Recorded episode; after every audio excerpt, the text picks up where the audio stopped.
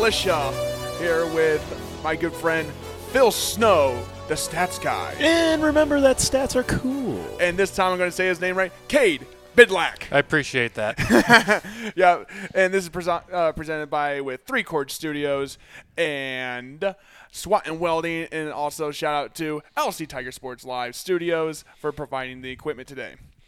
All right, Phil, we got some pretty exciting uh, games that went over uh, the weekend here. Yeah, there was a lot of excitement over this weekend. We had regional girls basketball, we had district boys basketball, we had state bowling tournaments for both boys and girls, and we also had district wrestling going on.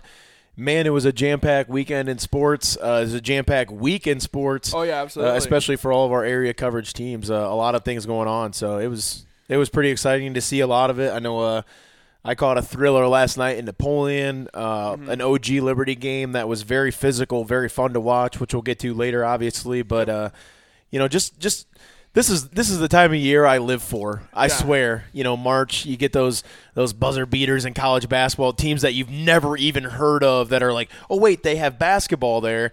You know, and then it's just it's just kind of Like the Golden Retrievers. I, I mean, I, all that stuff. I mean, this is how you find out about uh, what is it, La- Loyola? Loyola, Chicago. Yeah, I mean, that, this is the time of years for that. So ramble on. So yeah, go. Uh, we'll dig dig right into it here. All right, so we're going to go into boys Division Two uh, bowling here. Uh, unfortunately, our Tigers did not uh, advance to the to the only got to the first round there. Uh, No, no, no. Okay, so so let okay, so this is how this worked. They how did does it work? they did three, Three- regular games, three regular and three Baker games. Okay. And at the end of the three regular games, we were in second place. And at the end of three regular, or at the end of the three Baker games, we were still in second place. dang. So they had to bowl three big or uh, three regular regular games. You add up the pin total, place, Mm-hmm. and then after the three Baker games that everybody bowls, they take the top eight seeds, and then they play in a tournament style Ah. bracket, which is what's in front of you there. So in the bracket, Okay. Liberty Center was the two seed Uh-huh. and played against the seventh seed, just like a normal, uh, like the NBA playoffs, one through eight or whatever, how it goes. So that's you know, a lot of those are confusing. In the districts, they bowled five Baker games. In the sectionals, I think they bowled five Baker games. In the NWOL, I think they bowled like two, uh, three and five two. So it's you know a lot of different stuff goes on in the tournament. But down down there at the state level, you get the three and three, and then after that, they take top eight, Okay. and those are the places that get a chance to bid for the for the state championship. Okay. Wallace, there's I think. 18 I think maybe teams down there 20 maybe something like that Okay. uh, 22 or 23 teams down there. So you got to make top eight to be able to, to bid for the state championship. And Liberty Center did make the top eight. I, they they finished Yeah, in second easily. Mm-hmm. place, I believe, behind Coldwater. Yep. Who was the one seed. Yep. Coldwater And- was number seed. You know, Coldwater uh, again. We talked about them last week. Uh, just how good they were winning the districts over Liberty Center in the district tournament uh, just a week ago. So, yeah, that was it was just tough, man. It was Yeah. tough. So Liberty got in those Baker games a 190, a 175, and a 191, and losing to how DeGra- DeGraff. DeGraff Riverside. Uh, bowled a 204, a 225, and a 216. Yeah, some of the people I talked to really just, you know, Liberty Center was not getting any pin action on those Baker games, and it just seemed like a lot of those roll around pins where they're like, eh, is it going to knock it over? All were falling over for DeGraff uh, in those matches. And, you know, I, I think Liberty Center bowled some adequate Baker's games, uh, but just, you know, just got out bowled a little bit there at the end. Uh, but you know what? At the end of the day, uh, Liberty Center graduates one senior uh, from the boys bowling squad, and to be able to bring back experience that they have, uh, you're looking at a guy like you know Landon Amstutz, uh, who I just want to mention real quick, earned second team All Ohio. He finished seventh, so earning uh, first one through five as first team All Ohio, five through ten or six through ten, excuse me, um, would be second team, and then uh, eleven through fifteen would be third team All Ohio. We had two. Tigers making it. Landon Amstutz for his second consecutive season uh, was named second team All Ohio. So congrats to Landon Amstutz on his finish there.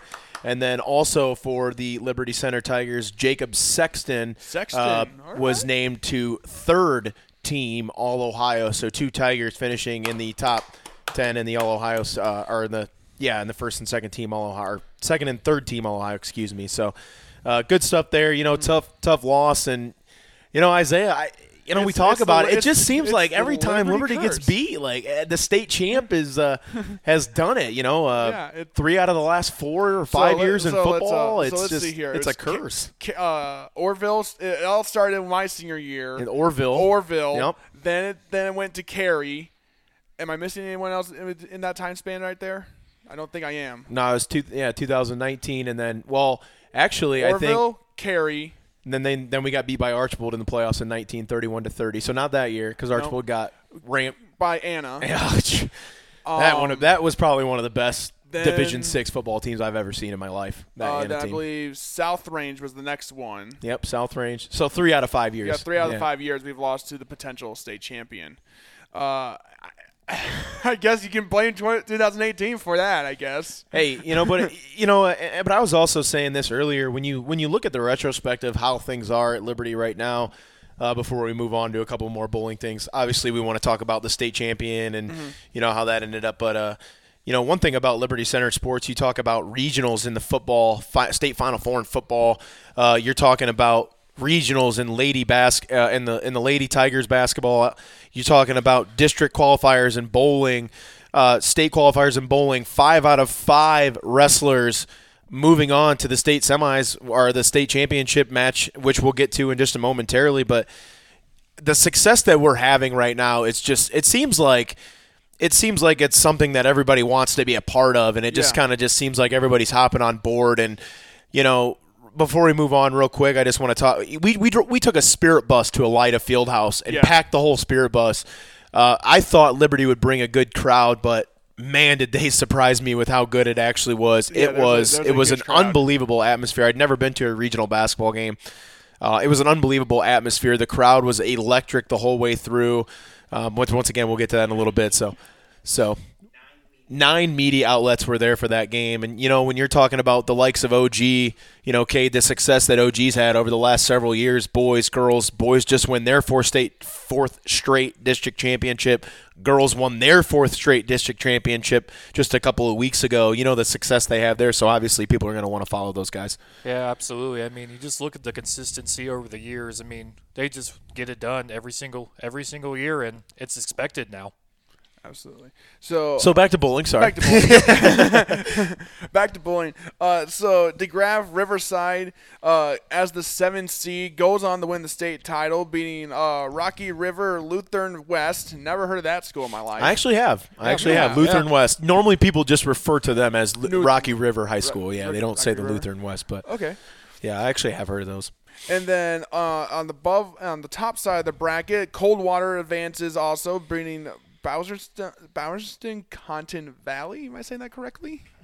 Con- Con- Conotton. Thank you. Conotton Valley. Never heard. Where's that at? I think they won the girls bowling title. So Okay, for the first wow. time in school history. Dang! Congratulations to them. And then uh, it came down to Coldwater, the number one seed and the number seven seed, and DeGraff won that one uh, very handily, Phil.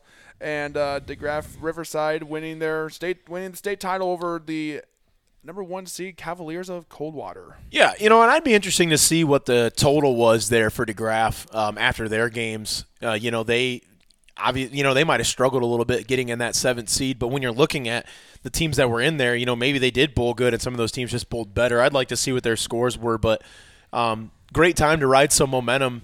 Uh, obviously, they were bowling really well down the stretch and, and uh, were able to finish off. You know, Coldwater, which we've seen over the last couple of weeks, has been a very nice bowling team. I think Absolutely. Coldwater had an individual that placed in the top ten, if I'm not mistaken. Uh, bowled, bowled pretty well, so uh, they're a very adequate bowling team. So for that, uh, DeGraff to be able to go in there and beat Coldwater the way they did, I think they won by a couple hundred pins. So Yeah, uh, Um, the one thing that sticks out here is that um, DeGraff started out with a 213, then a 168, and then finished off to two and to back-to-back 200s with 219 and a 208 versus Coldwater's 149, 170, a 214, and a 161. So DeGraff kind of put it to him. Well, and you know those. Uh, like I said, guys, I, just had this pop up on my memories this morning on Facebook. I was there last year for the girls' tournament, and uh, the atmosphere.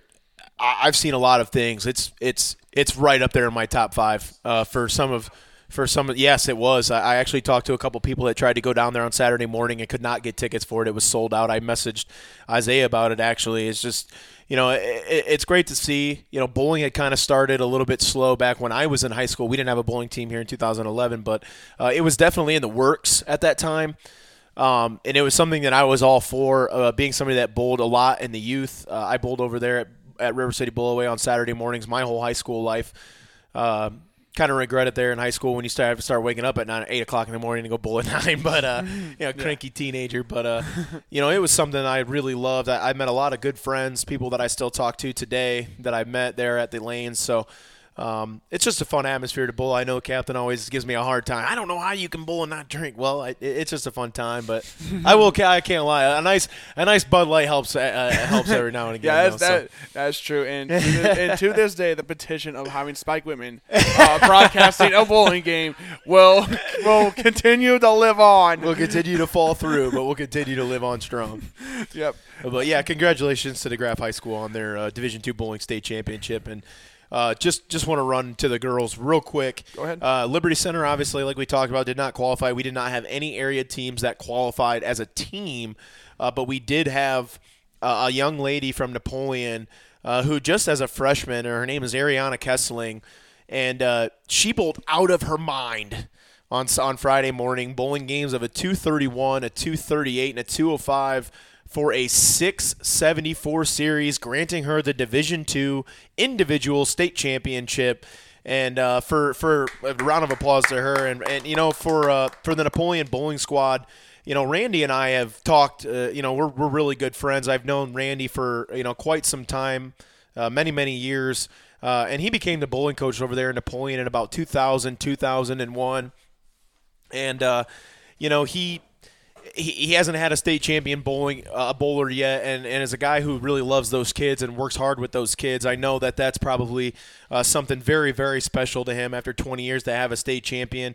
Uh, I believe the girl that finished second only finished about 10 or 11 pins uh, behind Kessling, so uh, she needed every one of those pins, and I think the girl was from Wooster Triway, who won the state championship last year as a team. Uh, you know, beat Napoleon in the finals last year. Wooster Triway did so.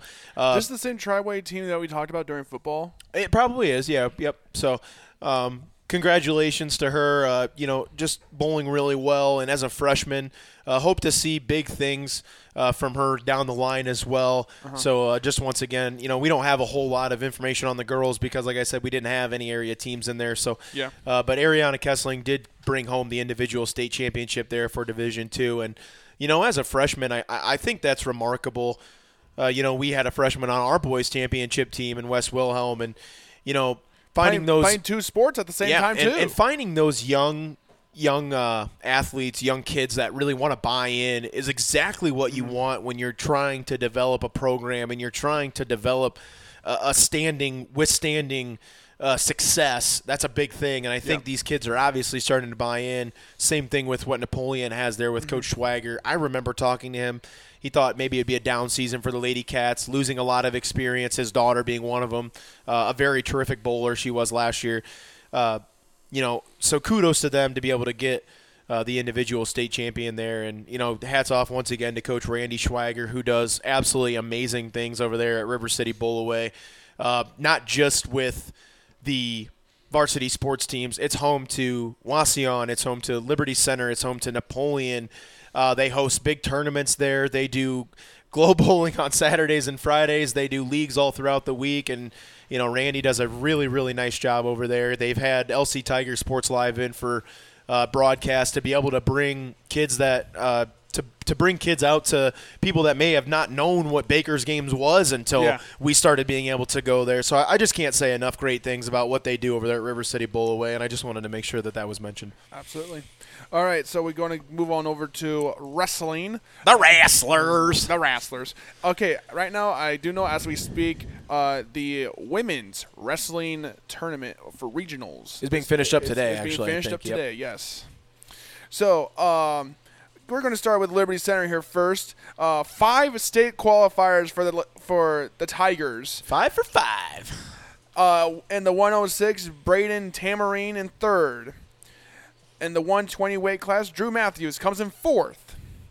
In the weight class of 138, Jackson Bartels comes in third. Zan, Xander, I keep on Xander I- Myers. Xander Myers. I keep on wanting to say Xavier, but it's Xander. There's not even a V in his name. Shut up. Shut up. I'm, I'm used to saying Xavier because of Xavier University, or am or I'm probably saying that wrong too. Who who knows?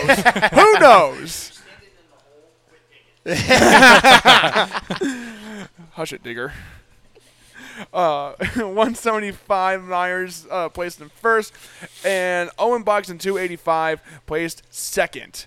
Uh, was not, to be honest with you, was not expecting that a little bit. Yeah, I'm not sure who that match was against. To be honest with you, I don't know who he uh, who he ended up losing to. But um, honestly, for me, I, I, that's that's probably not what anybody that has to wrestle Owen Box next weekend wanted to happen.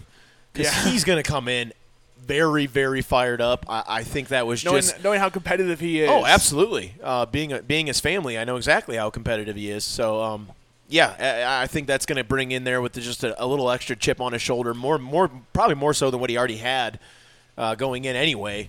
Uh, just a little bit more of a chip on his shoulder there. So, I would not want to have to wrestle against that young man next weekend.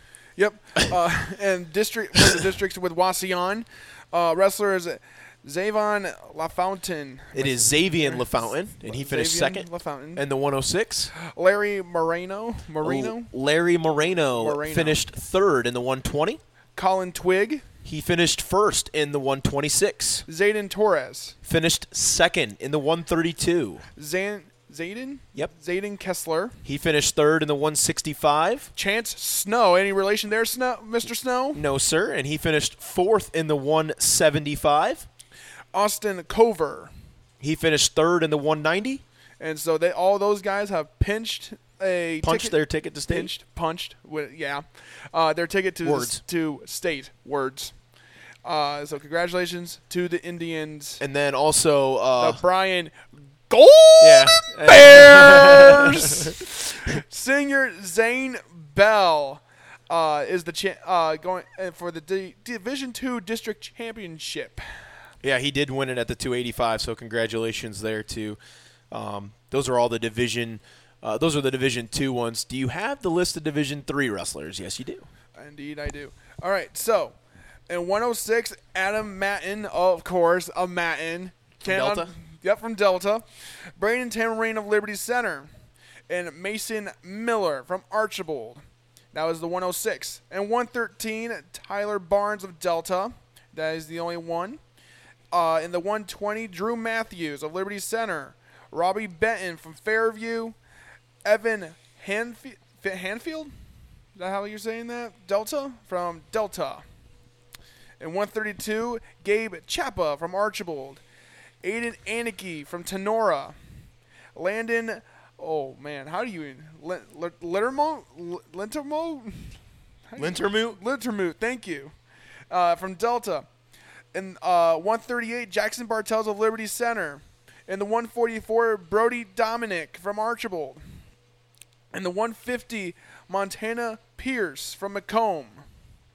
And one and the 157, 157, Kaysen Wilhelm Wil, Wilman, Wilman from Ayersville. Aiden Helmick, Helmke. Helmke, Helmke. thank you, Tenor, from Tinora. L. Reinhardt of Antwerp. Eli. Eli. What did I say? I'm Ella. not sure. I don't know either. Eli Ren. I'd probably go back and I'm fired. It'll be okay. I fired myself. In the 165, uh, Dalton Wolfram from Tinora. In 175, oh my gosh, I just went over this. Xander Myers. Hey, no, baby. Liberty from Liberty Center. Thank you, Mark. uh, and uh, Hayden Dickman from Archbold. Owen Brenner from Ayers Burner. Burner. Thank you. Air, from Ayersville. In the 190, Abe Delano. That, that's not a shocker at all. From Ayersville. Wyatt Ripke from Archbold. Connor S- Stintenbo- Sintobin. Sintobin of Delta. And the 215, Gavin Gillig. G- Gillig from Liberty Benton. Uh, Dylan Ashelman. Ashelman of Archbold, and then the 285, Javon Javon Javen. Javen Gaines, And that's uh, who Tinora, Owen. and Owen Box of Liberty Center. And that's who beat Owen, which is interesting because in Is that the a section- rematch? Yeah, in the sectionals, Owen got the better of him in the sectionals, so or in the re, or uh, in the regionals or whatever it was last week, so two weeks ago. Um, that's interesting. So so with that uh, being cool beans. No, I just that, that- I, Cool I love seeing rematches. I, I just Cool think that's interesting. You know that, and like I said, so I think it gives bet, more so we would uh, bet that uh, Owen's going to be headhunting for him. I mean, if it's it's going to be if that's if that's how it comes down to, uh, that will be That'd be that's one- I think the state championship that people wouldn't wouldn't be afraid to see. yeah. Um, So, so yeah, with that being said, in the Division Three, Archbold advanced six states. Archbold, Delta, and Liberty Center. So Archbold advances six. Delta and Liberty Center advance five. Four for uh, Million Edison. Million Edison. Milan. Milan. Thank you. Uh, Monroeville. is that Monroe- Monroeville. Yes. Mo- Morenville. Yes. Words. What are you saying? What? Yeah, Monroeville. Yeah, Yep. that's what I'm saying. Yep. That's what I thought. And why did I always wondered this? Why does everyone say Defiance Tinora and just not Tinora? Because it's the because city. it's the it's the uh, school district. Yeah. Fair enough. Yeah, the district. And Tinora. Uh, so the NWAL ruled the day on Because uh, ruled the- technically ruled the. Tinora is still part of the Defiance School District. Yeah. So you have to Yeah, be called Defiance Defiance Tinora, Tinora. because it's still in the Defiance School District, but there's two. It's words. It, Words. it does it, with, it does it with Ayersville too. Say Defiance Ayersville. Yeah, and it's all the that same stuff. thing. Yep, yeah, same thing. So, um, that is also that was presented by Dorian Hooker Pro Day Performance with Jordan Purdue. Uh, getting in touch with those guys, give them a call to get a training session set up, and Mr. Field Goal himself, Josh Martin. Yeah, and uh, like I said, that's the the districts, and they will be moving on. I think next next no, it's not next weekend. I think it's actually in two weeks. Yeah, State I wanna say- championships yeah, are. I want to say two weeks. So um, They take a little. I know what they take a little. they do break. take a little hiatus.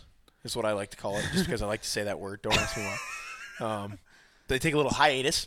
Okay. And uh, it, you know what though, it's not like as bad as what like the CFP is. How they have to take like what is it like 29 days Something or something that. they take off if they're playing in the national title game or some, or the in the CFP semifinals. Yeah. You got to take like 30, 30 days off or something like that. And it's So- just like that's too long, man. How do you like? How do you you know what I mean? How do you?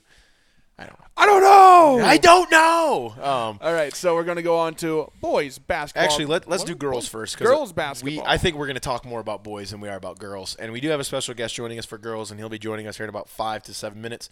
Uh, so that'll be pretty cool. So um, let's go right into girls. Uh, let's start with Division Two. We only have uh, two area teams, actually, technically three coverage teams that we had in it going into this week. Um, boys with and girls basketball presented by Meyer Bain Hub Insurance, providing the people services since 1933.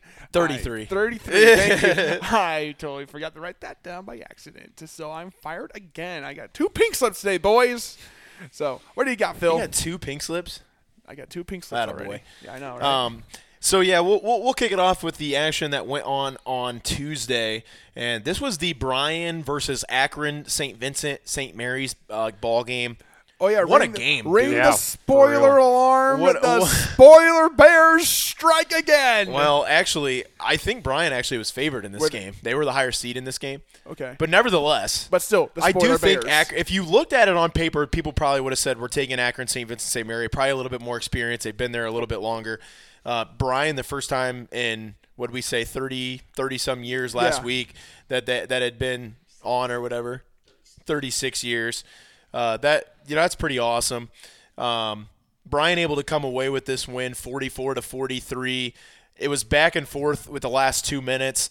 Uh, Akron St. Vincent St. Mary's was able to hit a couple of big shots. Bryan just refused to go away, and, like right- they right do. at the end, it was utter chaos. It was utter chaos. And uh, Akron St. Vincent St. Mary's had the ball down two. Uh, you know, drew up a nice little inbounds play to get a player who's really good in one on one at the top of the key in some space. And uh, had a really layup. nice move Yep. to the bucket. I think honestly there was a little bit of miscommunication on Bryan's defensive end because that girl, it, it seemed like nobody picked her up out at the top, and then when she had gotten in into the into the three point arc, that one of the Bryan girls kind of was just like, oh no, like somebody's got to pick her up, and by that time it was already late. But She I think that she might have bothered her coming in late just enough to where she had to take off the extra spin or the whatever it was.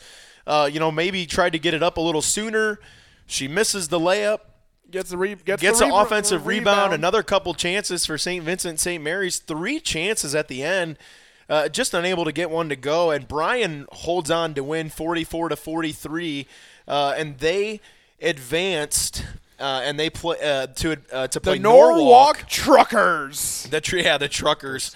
I, I'm gonna be Um, honest with you. Uh, I, when I went to three quarter over our merch and all that, uh, Garrett actually had a helmet made of Norwalk. I'm like, is are you sure that's a real team? And I I truly did not believe it was a real school. And then I googled it, and well, they were they're real. They're definitely real. So Yeah, and uh, sticking with Bryan before we move to our guest, and, and we talk about Liberty OG a little bit. Um, Bryan was able to defeat Norwalk on Friday, uh, 58-45, maybe Saturday, I don't even remember, but uh, to get their first trip to the state semifinals in school history for Bryan. Uh, the first time that a, a Golden Bear squad has been to the Final Four, uh, the first time since 1941 when the Bryan Dang. Golden Bears boys basketball team found themselves uh, in the state semifinals. One other note to mention about the Bears before we move on to some of these stats, real quick. Um, Bryan was defeated last year by St. Mary's in the sectional finals. so they got revenge. Bryan took out St. Mary's, took out Bath, who upset Liberty Benton, the number one seed. Found themselves against Akron, St. Vincent, St. Mary's, kind of maybe a little bit undersized against that team. Uh, finds a way to win against Norwalk. Uh, Bryan was 22 of 52 from the floor. They had five three pointers. They were 9 of 15 from the free throw line with 12 turnovers. Reese Grothaus and uh, Katie Thiel, I think her name is, uh, with 14 points apiece. Norwalk ended up with 22 turnovers, and they were 18 of 37 from the line. Um, and Bryan will move on to play Purcell Marian, um, who beat Baden 64 to 54, uh, and that'll be on Thursday at 11 o'clock. Uh, just one note to mention: Versailles knocked out number one seed East Clinton 45-41 this weekend, and Aphocentric was able to beat them. So I just thought that was cool. You know, I always root for the underdog. A pretty sweet story there. So uh, really nice stuff. Um, and uh, we are gonna have we are going to have now a guest join us, and it is Michael Hirn of Z Sports Live and WZOQ Radio, the voice of the OG Lady Titans. Michael, thank you for taking some time with us uh, to join us today. Hello. Oh boy, we got a problem. Um, hang Oh, on oh, just oh, one second. Might have some technical difficulties here. Uh, Michael, are you with us? I think so. There All we right. Yeah, all yeah, we, we, we got you here. So uh, once again, uh, thank you for taking some time with us to join to join today. I know you're on the road, so we don't want to take up too much of your time, but uh, you know, I let's got plenty of it. you got. so uh, we'll we'll jump right into the uh, the the Thursday contest uh, at Elida Fieldhouse, Liberty Center versus OG. Um, OG able to come out on top, 48 to 29. Uh, you know, in the first four minutes of that game, I, I think both teams were kind of just trying to feel each other out a little bit. Both teams maybe a little bit sped up, saw some turnovers. It was real close after four minutes. And then I think you seen OG's experience and, and just the way they play kind of wear on Liberty in the first quarter. Liberty found themselves down 10 to 3.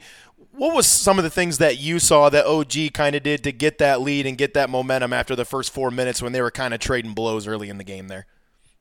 Well, it's kind of crazy because there are a lot of parallels and uh, a lot of things that each one of those teams do exceptionally well, and they were able to sort of assert that in the first. Uh, I mean, OG plays exceptional for whatever reason. They'd won 10 straight in that building in Elida going into that game, and they just, they're a different sort of animal in that building, but Liberty Center was able to make them uncomfortable and kind of take of what they do well. But, you know, like you said, the experience of maybe playing in that building, of recently playing in that building with the districts being there, it was kind of a crazy thing of just OG being OG and that they finally remembered they're allowed to shoot well in that building. Yeah. and they just, you know, they're a monster in that they sub so many girls that they just continue to wear you down. I, I think as the game went along, despite Liberty Center being a pretty deep team overall, that's just kind of what happened there. Yeah, and you know, after it was ten to three, Liberty Center kind of went on a, a big scoring drought, which I think you know it was kind of hard to overcome. You know, you go ten minutes and uh, ten twenty seven, I think, uh, for a scoring drought there. Uh, I think it was eighteen to three at one point. Uh, you know, Liberty Center was able to get some buckets in. I think gave them a little bit of momentum going into the halftime came out in the second half. I personally think we saw a completely different Liberty Center team uh, in the second half from the first half. Uh, maybe a little bit more comfortable with the game. Uh, OG had five turnovers on five possessions to start the second half. You know, Liberty Center unfortunately un- only unable to capitalize on one of those turnovers. But talk about some of the things that you saw Liberty Center do really well. Uh, in my opinion, I think that Carson Erford, uh, being just a freshman, she did have a terrific game, but I could see her starting to get a little bit worn down and tired too from the Tiger pressure. So kudos to her for being able to hang tough. But t- talk a little bit about some of the positive things you saw from the Tiger defense. And I think uh, it starts exactly with what you're talking about. Carson had a terrific game. She had two straight games where she hit three triples in there and almost 300 points this year as a freshman. Trust me, that'll be a name that you'll hear. She's going to be the next great one at OG in a line of pretty good and pretty great players. But you're right. I noticed that during the third, and I even remember saying on our broadcast about, about three minutes ago in the third of she looked gassed. And that right there is a testament to Liberty Center and kind of the extra steps, the extra miles that they make you run because OG's not a team that gets gassed ever.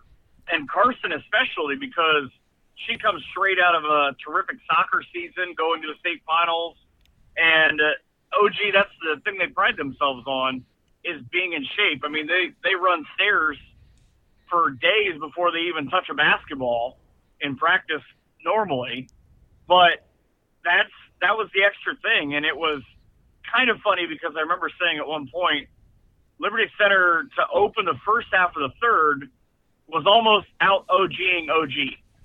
Which is the greatest compliment that I can give a team. Yeah, that, yeah, that's uh, that's uh, some big props right there. I, I thought I would never hear something like that. to be honest with you. To be honest with you, and you know, Michael, from from your aspect a little bit, uh, just one more thing about the Liberty Center OG game. You had mentioned OG ten straight. They won their eleventh straight game. Uh, this was the most impressive stat of the night for me. Uh, you know, obviously Liberty Center, nine of 37 from the floor. Not what you want in that setting. Uh, all credit goes to a very physical, very tough OG defense. But one thing I think that's being overlooked is that Liberty Center had zero turnovers in the second half of that basketball game. And I think that's a testament to how well that they responded uh, to the defense that OG was playing because absolutely make no mistake, um, OG is a whole different animal on defense. Uh, but I just want to compliment how well I think Liberty Center did controlling maybe a little bit better the pace in the second half. Obviously, you know, the experience overwhelmed them at the end, but I think Liberty Center just really, really nice job there to, to not turn it over in the second half. And like you've mentioned, the Oh, way that OG plays agree. defense, I, I just think that's a really awesome stat. I always uh, call OG's defense frantic in that it's almost on the borderline of reckless because they just they're everywhere and and for I mean for a team obviously shots don't go in. He talked about the field goal percentage, but that building is so weird in that things that you don't see happen happen.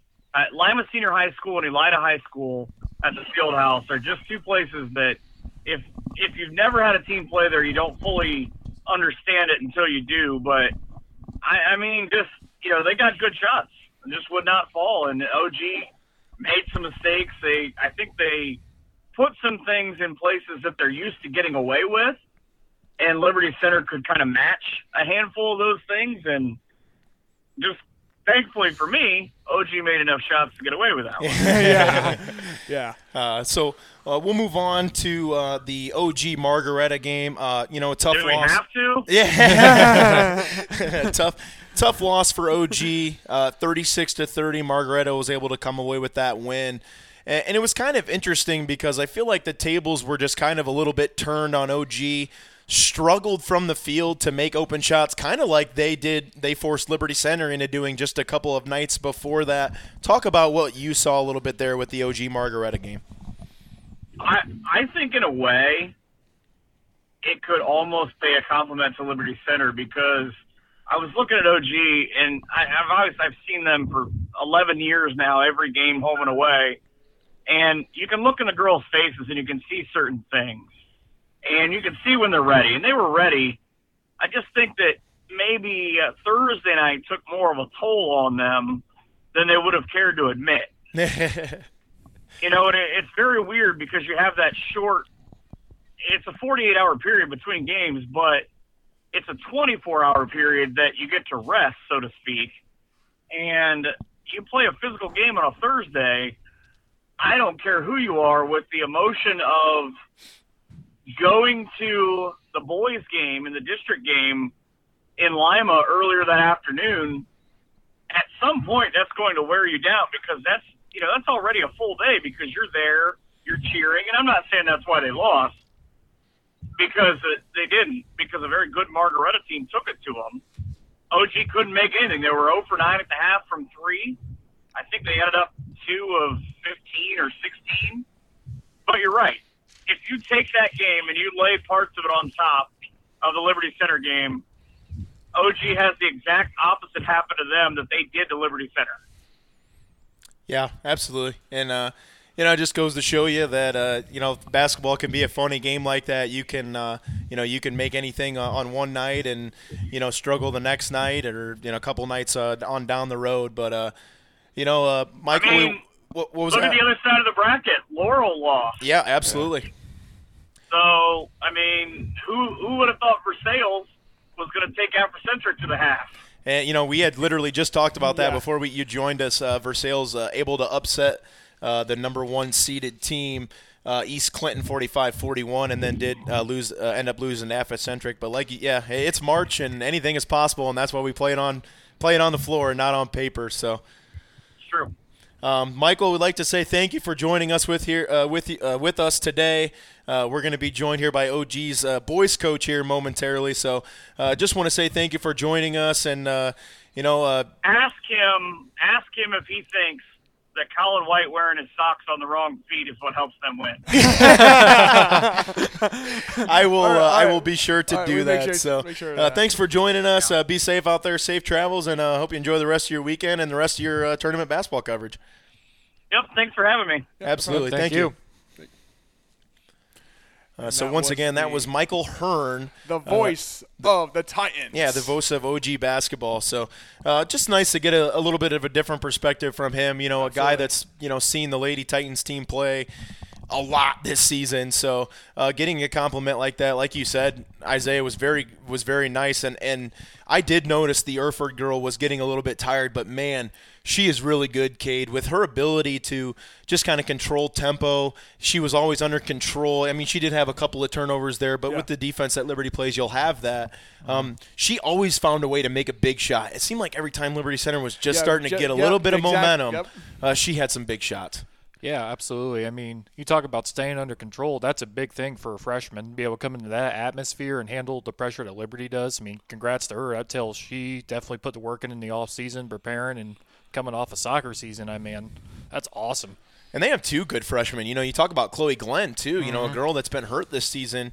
Uh, I'm sure they were really happy to have her back. Her and the uh, the other taller girl that they have. I can't remember what her name is, What's but it, uh, Yeah, they, they really hurt us on the offensive boards, uh, and they got I think it was six and ones I counted uh, total, and you know those are really big momentum killers, especially to a team that's trying to get back into a ball game. So uh, that can really hurt you. But Yeah. uh, kudos to Liberty Center, uh, who ends their year 22 and four, most wins in school history, a sectional championship, a district championship.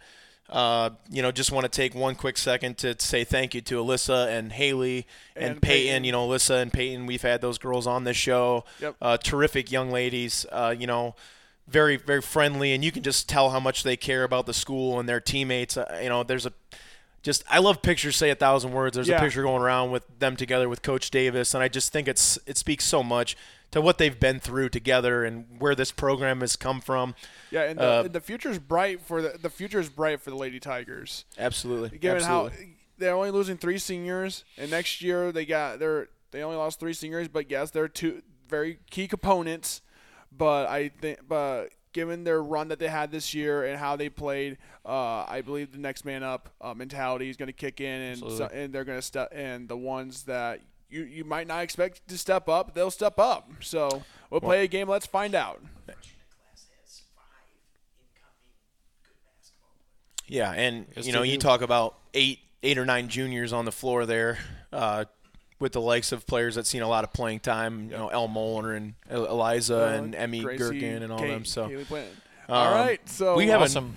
Another guest joining us now uh, here live on the End Zone Militia, and he is at a basketball tournament. So if you hear some action going on in the background, uh, no mistake that Coach McGlaughlin, head coach of the OG uh, boys team, you're stuck in a gym. Big surprise. Thank you for joining with joining us today, and uh, congratulations on uh, your district championship uh, with your win over Spencerville last night.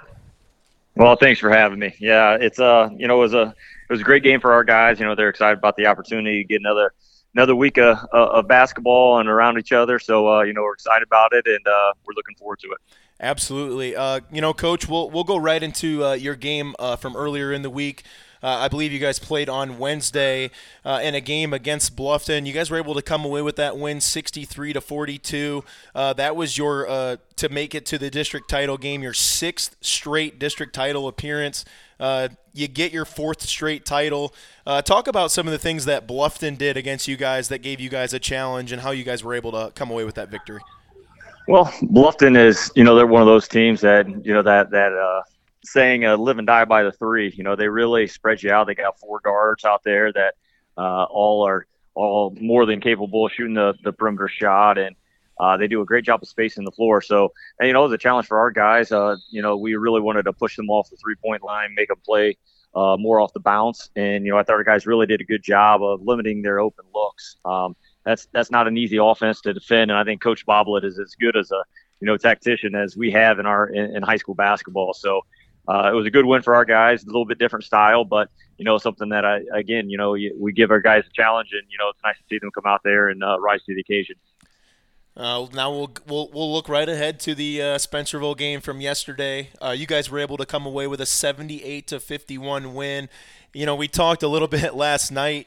Uh, 14 team threes, not usually your mo, but hey, if they're falling, shoot them up right. Uh, Colin Colin White, 27 points for you guys. Uh, talk about talk about that victory, and you know, talk about the way that your crowd helps with some of that stuff because man, do you guys have one heck of a following. yeah, yesterday uh, that was that was quite the quite the uh, game. Uh, the, the, both crowds, both communities, uh, schools really uh, came out in support of their teams and uh, sellout crowd to say the least. It was uh, it was packed. It was it was a lot of fun. And like I said, our guys. It was a different type of challenge. Spencerville is really, really talented team. Got two senior guards that have been four-year guys for them, and really set the table for those guys. But you know, we put a put it as a personal challenge to our guys to to go out there and uh, really defend them and uh, get after them and get them out of their comfort zone. And our guys did a great job of disrupting their rhythm and not letting them get into any of their sets. And and then obviously we were like you said, you know, we shot the ball extremely well. You know, you see if a couple of those go down early, and then obviously it, it, that rim just gets a little bit bigger. And our guys really did a good job of you know finding the the open guy and making that extra pass. And when you make that extra pass in high school basketball, it's amazing. Uh, it's amazing how that uh, shooting percentage increases and you know, we, we did a good job of that yesterday. Yeah, absolutely. Um, let's let's talk a little bit about OG now. Um, you know, last season uh, you guys were looking at pretty much the same thing, going in as a as a big favorite. Uh, you know, now you're looking ahead. Uh, or looking ahead to where you guys are at this year. Um, obviously, we don't like to look at the past a little bit, but if you had to compare a couple of things from where you guys were at this time last season to where you guys are at this time this season. Uh, what are a couple of things that you would probably point out to be the high factors? Well, you know, last year we were very guard oriented. Uh, we lost some very, you know, our point guard Carter Schindler was a two year starter for us. Caleb Kuhlman was a, a, guy that started a lot of games. Carson Zika, another guard that started, and then Eli Schmank was a two year starter. So those guards, you know, basically are we lost our backcourt. Uh, so coming into this year is a little bit different.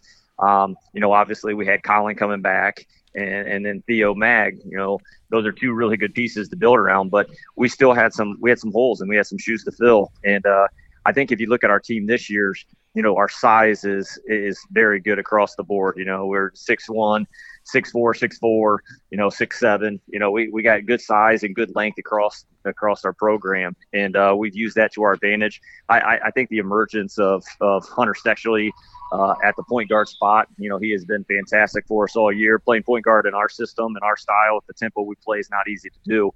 And, and Hunter's done a, just a fantastic job of accepting that role and, uh, you know, really leading us. And then Caden Erford. Uh, Caden played some minutes for us as a sophomore uh, last year and, you know, had some big games uh, down the stretch for us. Uh, but Caden, you know, he suffered one of those suffered one of those horrific injuries his freshman year where he broke his tibia fibula.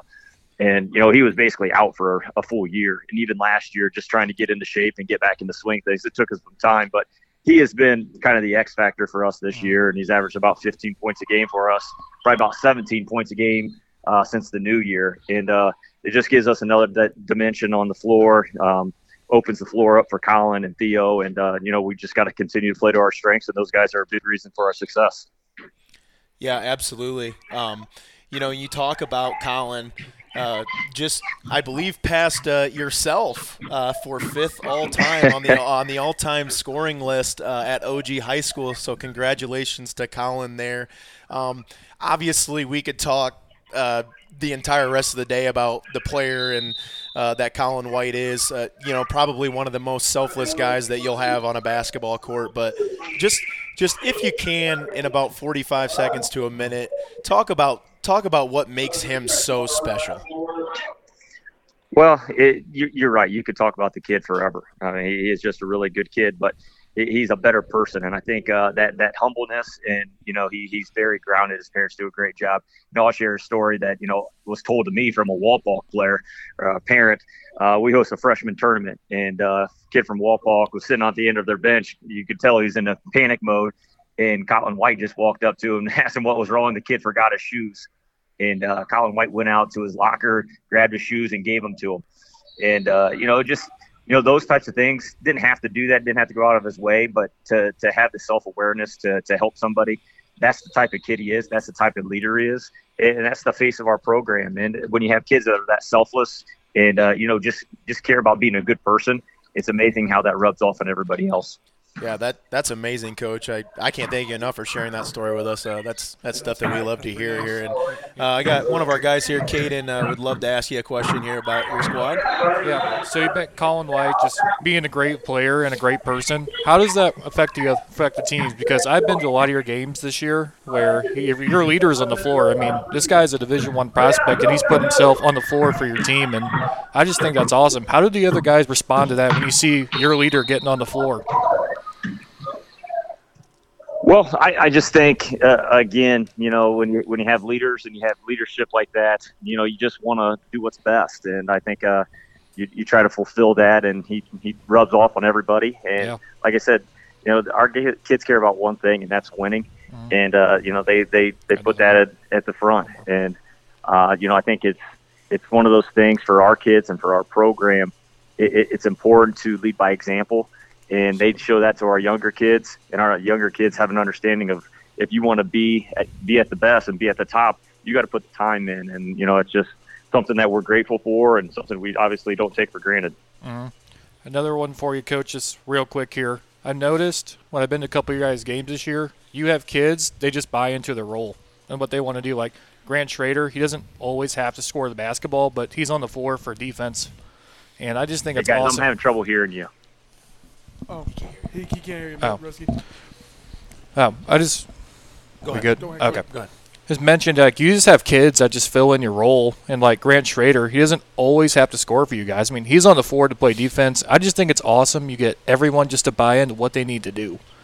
Oh, does that just come from having the character of kids you have, especially or is this from it's tra- tradition where like your parents grew up watching Titan games, and it's it's a certain way. Like, can you explain it to me a little bit? Like how you get them all to buy in? Guys, I'm I can't hear anything. What? The, Um, are, are you still with us? You hear us? I, I'm here, but I can't hear anything. Okay. Wow. Um, the, the question is is uh, how do you get how do you get your kids to buy into your program? Uh, you know, kids like Hunter Steckschul, uh, Stechschulte, a kid that hasn't Great. uh, uh, Grant Schroeder, I'm sorry, uh, a kid that hasn't maybe scored as many points on the floor, but always buys into what Yep. he does defensively. Uh, you know, aggressive defensively. How do you get your kids to buy into what you're what you're doing? Well, I, I think it's it, it's a just a credit to our program and to our kids. And you know, the one thing it, I think it means something to be part of our program, and I think our kids understand that um, you can impact the game without scoring. And sometimes I think people get caught up in the you know in statistics and you know the the, the Twitter world and things like that. But it, it's pretty darn cool to, to put on that Titan jersey, and you know we really try to make those guys, make everybody in our program uh, feel as you know as if they are the the star and, and things like that because at, for us to be successful in the style of play that we play we have to have guys that are willing to come in there. And like you mentioned you know the grant Schraders, the levi underbrinks those guys are working their tails off mm-hmm. in the front of our press. And you know that that's that's all about tempo. That's all about you know sacrifice and dedication. And you know to to have those guys have some success right now and you know that's that's awesome. But you know, I think it's a credit to to our parents. Our parents let our let us coach their kids.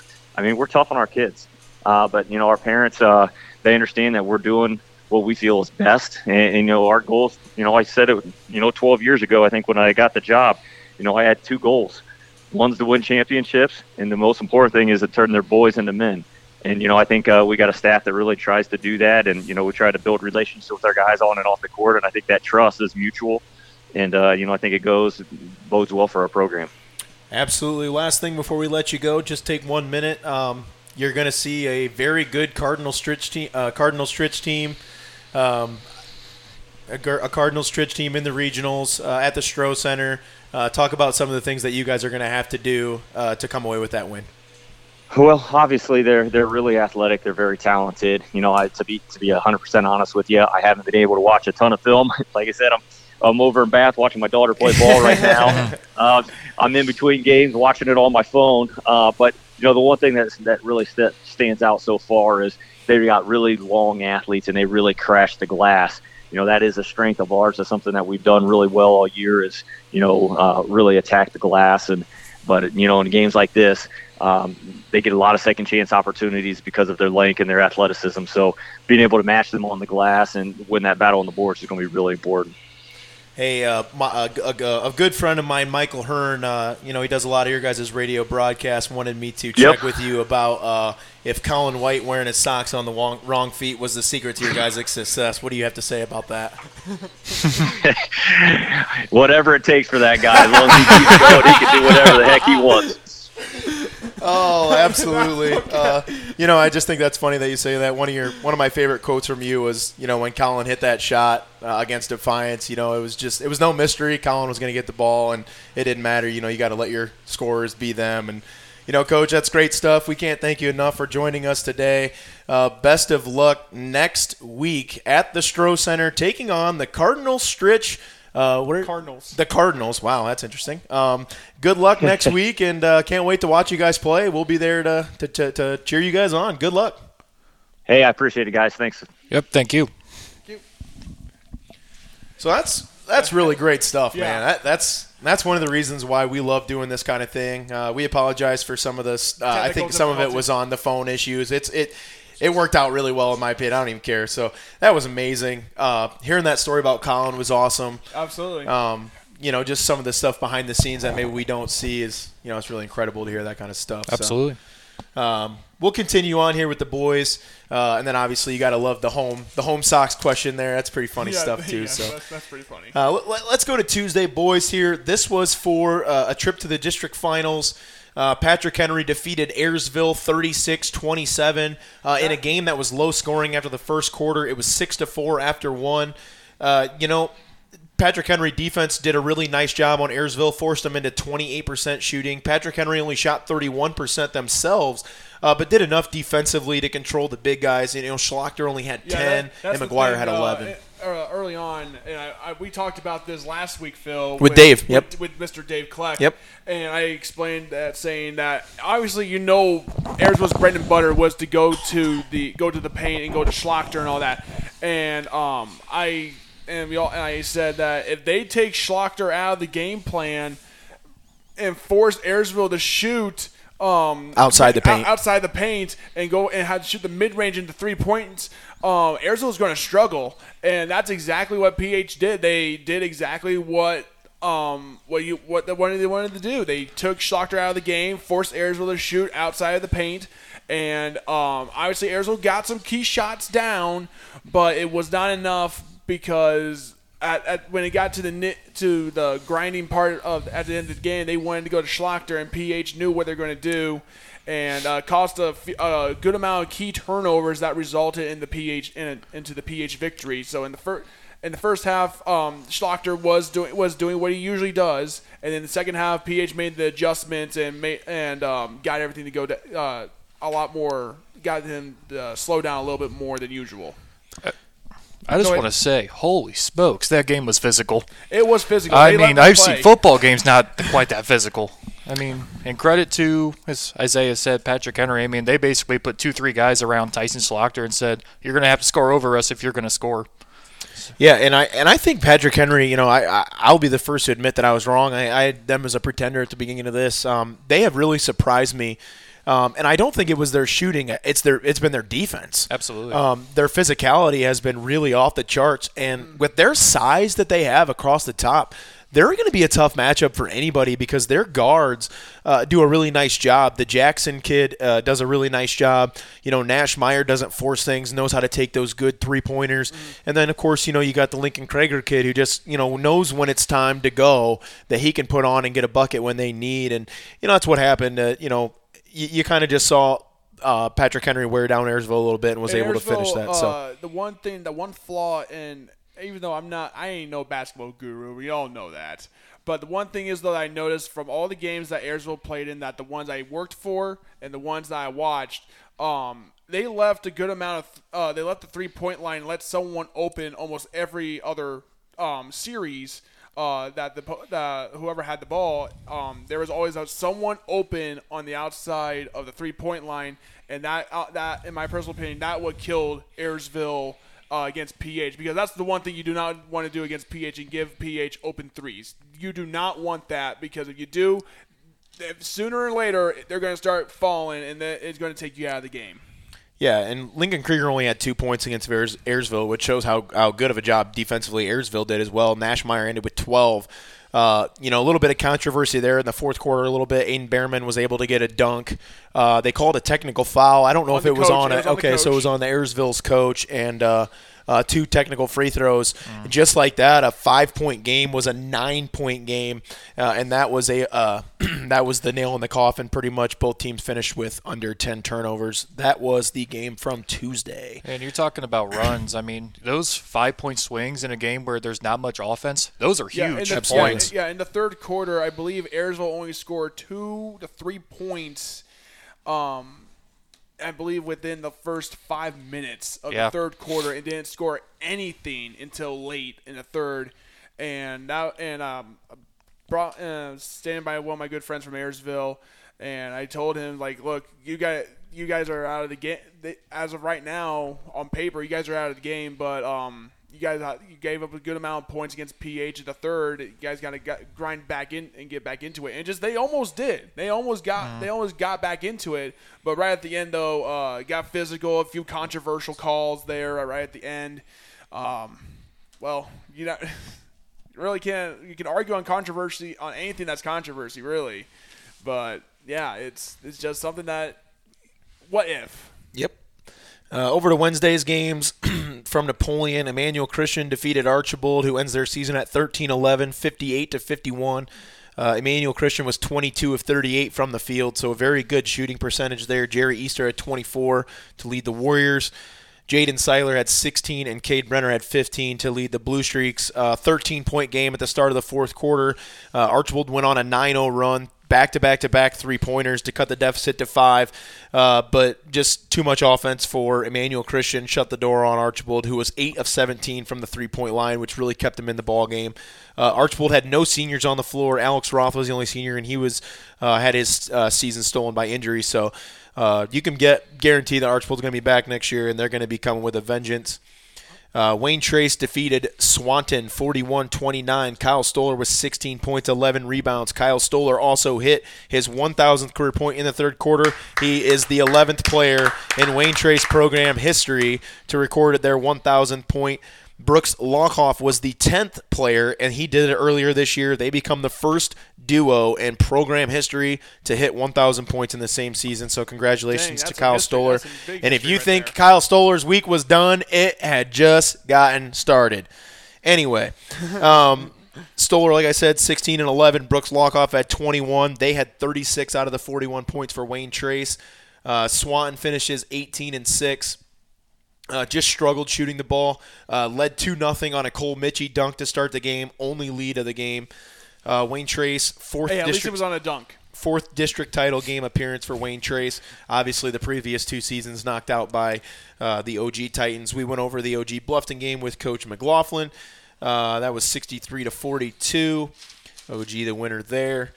Um, couple other uh, games from Wednesday. Wauseon uh, versus Rossford. Rossford was able to avenge the regular season loss to Wauseon. Came out on top 38-21. Uh, Wauseon was 2 of 13 from behind the arc. Uh, a team that likes to make the three-pointers, just unable to get anything to go. Um, and Rossford ended up playing Toledo Central Catholic, and Rossford ended up winning that game to get their first district championship since Down 19 go the Irish. since Darn. 1989. Oh, uh, so good win there for for Rossford. Uh, Defiance was able to beat Lima! Shawnee Oh my, Lima Shawnee. um, 65-58, a game that was, you know, Defiance just really struggled. For the second consecutive game, uh, Defiance off to a slow start. So uh, we do have one note and a soundbite from Wednesday's games.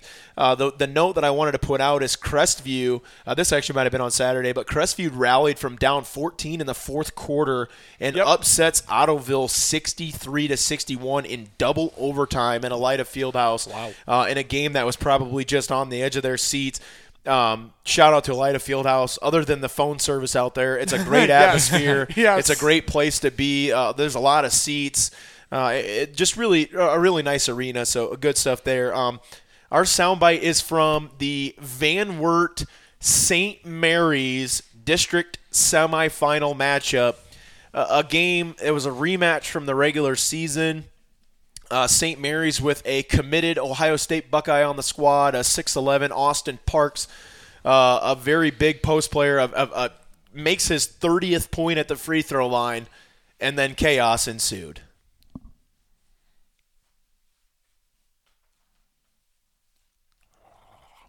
Maybe. Maybe, maybe, maybe. Oh, 29, tries to make it an even 30, and he does. Van Wert's not going to take a timeout. They'll bring it to Phillips. Phillips brings it down the floor. He'll get across half court. Shot goes up from the corner, and it's good! Oh, my! You gotta Oh, be kidding my! me! And they counted it! They counted it! They counted it!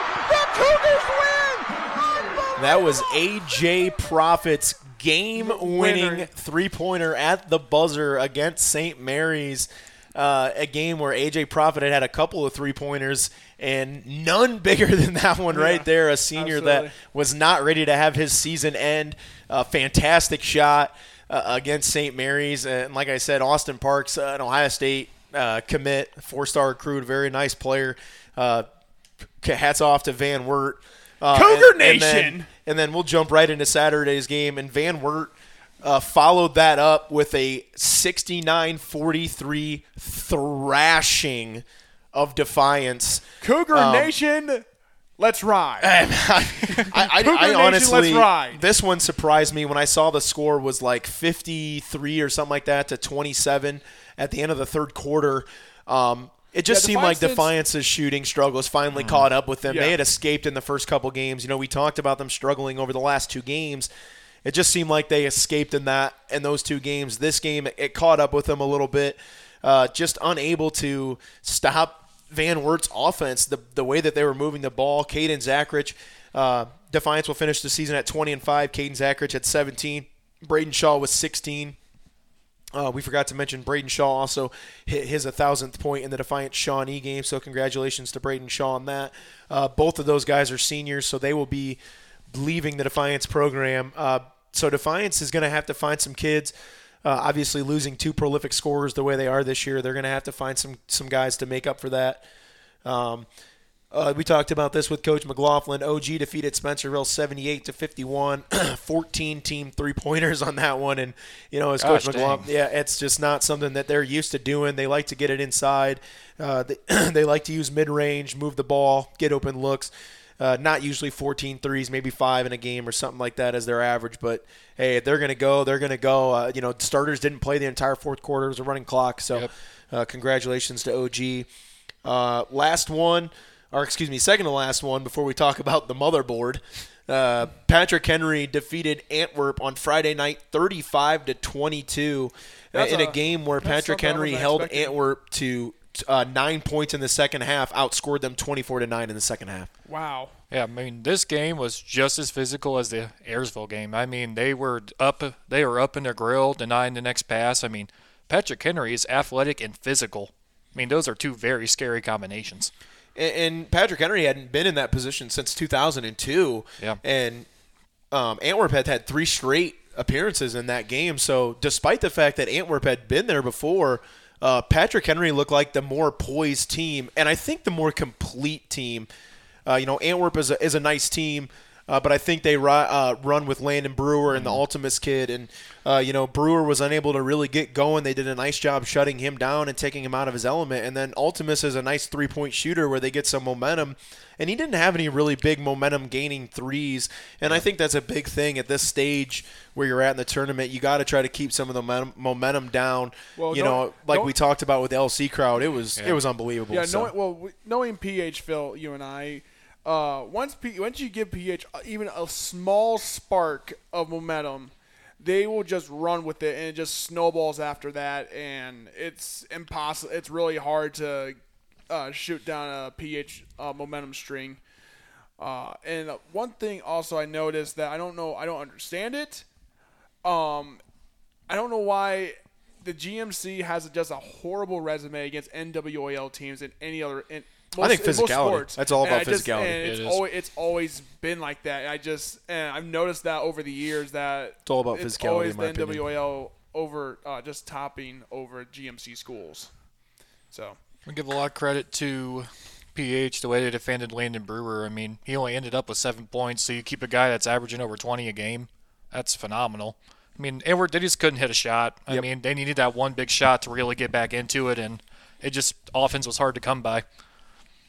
Yeah, 100%. And uh, Patrick Henry will move to 21 and 4 or excuse me, will move to 20 and 5 and they will play the 21 and 4 Marion Local Flyers. Oh. 6 p.m. Tuesday night at the Stroh Center in BG. that's Uh, that's must watch because these because teams have not seen each other since the gridiron in 2019 uh, in the playoffs in football. So that's the last time these two teams have seen each other. Just got something to say real quick. what's Sorry to talk over Go you. ahead. Landon Krieger, please get healthy because he- Lincoln Krieger, Lincoln Krieger. yeah, Krieger, for PH. help, please get yeah, help. please get healthy. He had a flu in the Ayersville game and then a little bit in the Antwerp game, so please get healthy. Oh, healthy. so it's it was a- going to be so fun. It was a Krieger flu game. it was.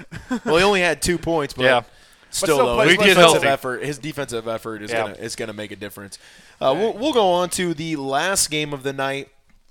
Um, an absolute thriller at the Grand Canyon between Wayne Trace and Emmanuel Christian. Uh, a game where Wayne Trace had only three kids score. Uh, Emmanuel Christian in the first half kind of really just really out jumped Wayne Trace. You know, I, I kind of felt like Wayne Trace was maybe was maybe a little bit um, in their own head, it, timid. Like, oh no, like we're playing Jerry Easter. Like this is Emmanuel Christian. You know, he's a four star recruit, a top recruit in Ohio, and. It, it definitely looked like Wayne Trace was a little shaken in the first quarter, uh, finding themselves down 15 to three at one point, uh, and then ended up uh, 15-11 at the end of the first quarter. So, uh, give give Wayne Trace credit for settling in after Absolutely. the first you know first couple of minutes there or the first eight minutes there and really making this a, a very competitive game all the way through. I mean, you talk about settling in. That was the exact right word to use. I mean, just sometimes you just got to see some shots go in. You're like, oh, we can do this. Sometimes you just the hype is just just overtakes you sometimes. Yeah, and you know Walkoff had 13 in the first half. Stoller had 10 in the 1st half. Uh, the story of the game for me changed a little bit in the second half. You could see uh, the momentum starting to climb with Wayne Trace. Um, y- you could just tell that their crowd was was very. I mean, it was very Wayne Trace oriented crowd.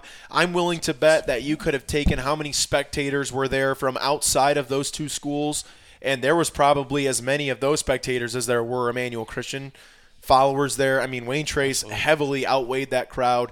It was a packed house. It was loud, and Emmanuel Christian was playing very, very physical. And Emmanuel Christian struggled with that uh, from start to finish. You could see the frustration um, on on the visibly on the face of Emmanuel Christian players. They were getting very frustrated, uh, not just with um, the defensive effort, but I think they were feeling like they were get, not getting any calls, and you know I think that they let that determine a little bit how they played in the second half. And Wayne Trace was able to capitalize on some of that and stay within themselves, and were able to win this basketball game. Uh, Brooks Lockoff ended the game with 25 points, uh, but the hero uh, of the game is Kyle Stoller, and uh, we have a soundbite for that one as well. And uh, this was with about eight seconds left to go in the fourth quarter. Wayne Trace had had the ball uh, for about a minute and 15 seconds left to, to end the fourth quarter. Uh, took a timeout with about 48 seconds. Took a timeout with about 27 seconds left. Uh, just couldn't find anything they wanted. Uh, a ball squirted out of bounds off of a Wayne or off of an Emmanuel Christian player. Uh, and Emmanuel Christian, or excuse me, Wayne Trace had to inbound it from underneath their own basket for a chance to win. And uh, what's that? I think you do. You don't? Hold on, I got you, Phil. I got you. I got you.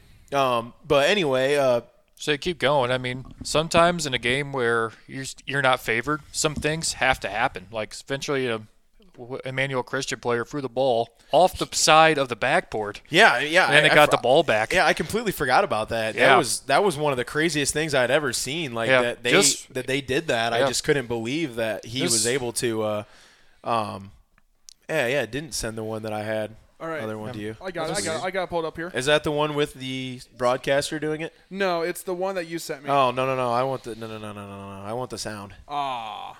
Well, Just give me just give me two seconds. I, I got you. ladies you. and gentlemen, this is the day we mark in history that the End Zone Militia is having technical difficulties. I don't even think we're having board. technical difficulties. I just you know we're we're all doing stuff here, we're all doing stuff there, and we're all doing stuff over here over Yeah, there. so Here, over there. Okay, Dr. Seuss, I see you. No, but anyway, um, you know, we saw, you know, you, Cade, you wanted to mention one thing uh, with the Emmanuel Christian stuff, and I think this is a good point. You know, you saw a couple of Emmanuel Christian fans um, being escorted out of Really? the, sta- of the Four of stadium. them. Four Really? Emmanuel Christian fans escorted out of the stadium uh, due to some uh, bad calls or they weren't happy or whatever, and you know they weren't happy with what was going on.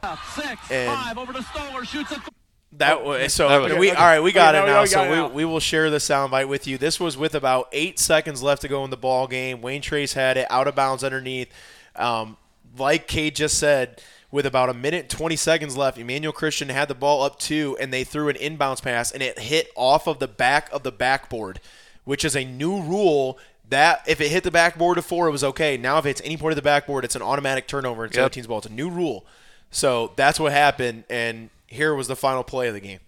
Front to Seven seconds left. Six, five, over to Stoller, shoots a three. Got it! Got it! 2.2 seconds left. And if you, you you can go on our Facebook page and you can see the, the, the video that I posted of that of that shot. Um, it was just incredible. Uh, Brooks Lockoff had a you know was able to go up there and get it. He knew he knew that Emmanuel Christian was not going to let him beat them. Um, and when he saw both guys shift over to him, when Kyle popped out after the screen, when he saw both guys go with him, um, Kyle was in rhythm.